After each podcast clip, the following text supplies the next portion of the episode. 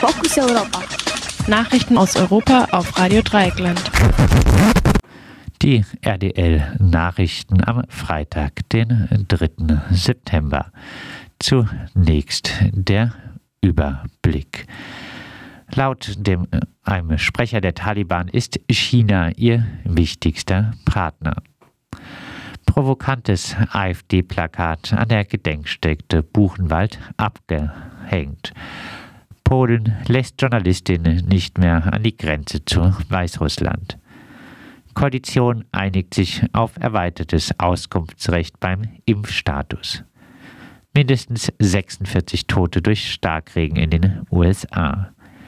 SPD zieht trotz Kampagne gegen rote Socken in Umfragen an der CDU-CSU vorbei.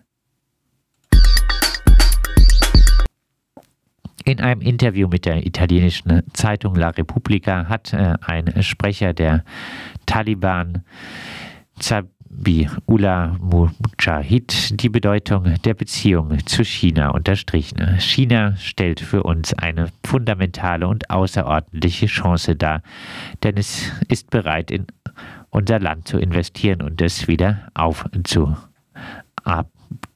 so der Taliban-Sprecher. Außerdem bekundete er großes Interesse an Chinas Infrastrukturprojekt Neue Seidenstraße. Eine chinesische Firma hat bereits seit 2008 eine Lizenz für eine große Kupfermine in Afghanistan. Wegen der Sicherheitslage hat sich der Abbau jedoch bisher verzögert. Außerdem gibt es in Afghanistan große Vorkommen an anderen Bodenschätzen, von denen insbesondere Lithium und die strategisch wichtigen seltenen Erden weltweit besonders gebraucht werden. Den Taliban entgegenkommen dürfte auch, dass China bei seiner Außenpolitik nicht nach den Menschenrechten fragt. Das gleiche dürfte China auch von den Taliban in Bezug auf die Unterdrückung der muslimischen Minderheit in China erwarten. Allerdings ist zu beachten, dass die Taliban bisher noch keine Regierung gebildet haben. Das gut koordinierte Vorgehen beim Sturz der alten Regierung hat den Eindruck erweckt, als hätten die Taliban eine einheitliche und straffe Führung. In Wirklichkeit stehen sich mindestens zwei Fraktionen gegenüber. Zabihullah Mujahid äh, spricht wohl vor allem für die Fraktion des Haqqani-Netzwerks, das im Moment Kabul beherrscht. Diese Fraktion steht dem pakistanischen Geheimdienst nahe und Pakistan lehnt sich politisch und wirtschaftlich an China an. Das Haqqani-Netzwerk ringt aber mit der afghanischen Fraktion in der zweitgrößten Stadt Kandahar um die Führung. Provokantes AfD-Plakat an der Gedenkstätte Buchenwald abgehängt. Am Montag hat die AfD Weimar ein Plakat auf dem Gelände der Gedenkstätte Buchenwald aufgehängt. Darauf prangte der AfD-Slogan Mut zur Wahrheit. Am unteren Rand war ein weiterer beziehungsreicher Spruch der AfD zu lesen. Deutschland aber normal. Die Stadtratsfraktion der AfD postete anschließend ein Bild von der Aktion. Der Leiter der Gedenkstätte, Jens Christian Wagner, ließ das mittlerweile von Unbekannten bereits beschädigte Plakat wieder abhängen. Als Begründung gibt Wagner an, das Wahlplakat von welcher Partei auch immer nichts auf dem Gelände einer Denk Gedenkstätte zu suchen hätten. Außerdem betreibe die AfD insbesondere in Thüringen Geschichtsrevisionismus.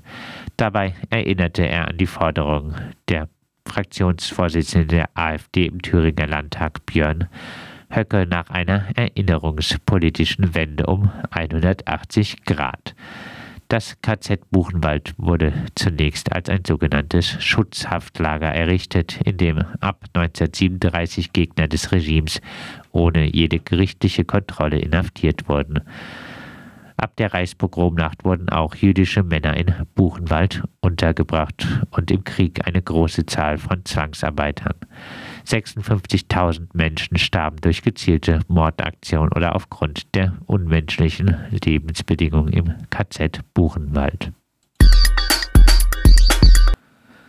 Polen lässt Journalistinnen nicht mehr an die Grenze zu Weißrussland.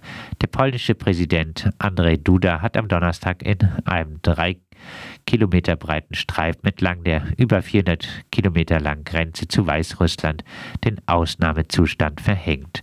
Wenn das Parlament keinen Einspruch erhebt, was unwahrscheinlich ist, gilt der Ausnahmezustand zunächst für 30 Tage. Versammlungen und Großveranstaltungen sind verboten und Journalistinnen werden nicht mehr an die Grenze gelassen. Offiziell wird die Verhängung des Ausnahmezustands mit gemeinsamen Manövern Weißrusslands und Russlands nahe der Grenze begründet. Indessen zweifelt wohl niemand ernsthaft daran, dass es der polnischen Regierung vor allem darum geht, dass ihr bei der Abwehr von Flüchtlingen niemand auf die Finger sieht. Der weißrussische Diktator Lukaschenko versucht die EU zu erpressen, indem er das Schlimmste tut, was sich viele europäische PolitikerInnen vorstellen können. Er bringt Flüchtlinge, und zwar auch durchaus solche, die ein Recht auf Asyl oder einen Schutzstatus selbst in den Ländern der EU haben könnten, an die Außengrenzen der EU. Zuerst war Litauen das Ziel und nachdem Litauen die Grenze immer effektiver überwacht, ist nun auch Polen dran. Es ist ein zynisches Spiel von beiden Seiten. Indessen sitzt Lukaschenko die zaghaft hochgefahrenen Sanktionen der EU, unterstützt vom Putin und vom Internationalen Währungsfonds problemlos aus. Koalition einigt sich auf erweitertes Auskunftsrecht beim Impfstatus. Nach Angaben von Gesundheitsminister Spahn hat sich die Koalition darauf geeinigt, dass auch die ArbeitgeberInnen von Beschäftigten von Kitas, Pflegeheimen und Schulen nach dem Impfstatus ihrer MitarbeiterInnen fragen dürfen. Ein solches Auskunftsrecht gäbe es ja bereits in Kliniken. Ob man es gut findet oder nicht, damit kommt eben doch die Impfpflicht durch die Hintertür. Mindestens 46 Tote durch Starkregen in den USA. Ein Ausläufer des Tropensturms Ida hat nun auch an der US-Ostküste zu schweren Regenfällen geführt. Betroffen waren insbesondere die US-Bundesstaaten New Jersey und New York. Im New Yorker Central Park wurde die höchste Regenmenge seit Beginn der Aufzeichnung gemessen. Aufnahmen aus New York zeigen Straßen, auf denen Menschen in knietiefen Wasser warten. Auch die U-Bahn wurde überflutet. Als Folge der Überflutung in New Jersey und New York starben mindestens 46 Menschen. Auch wenn ein einzelnes Wetterereignis immer spezielle Gründe hat, ist ein Zusammenhang zwischen den immer häufiger auftretenden Starkregenfällen und dem Anstieg der globalen Temperatur kaum zu leugnen. Höhere Temperaturen bedeuten, dass Meerwasser verdunstet und dass die Luft Meerwasserdampf aufnehmen kann.